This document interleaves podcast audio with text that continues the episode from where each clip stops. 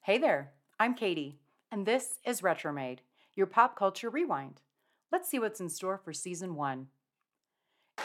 In this season of the Retromade podcast, we have the brothers from another mother, the twin talents, the dashing duo, your heaping helping of handsome, the ultimate everyman, Kurt Russell and Patrick Swayze.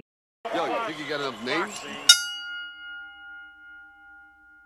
That's right, these two are true cinematic treasures that definitely deserve their own season of this Pop Culture Rewind. And there is a striking resemblance. Am I wrong? Well, at any rate, why are Kurt and Patrick so beloved?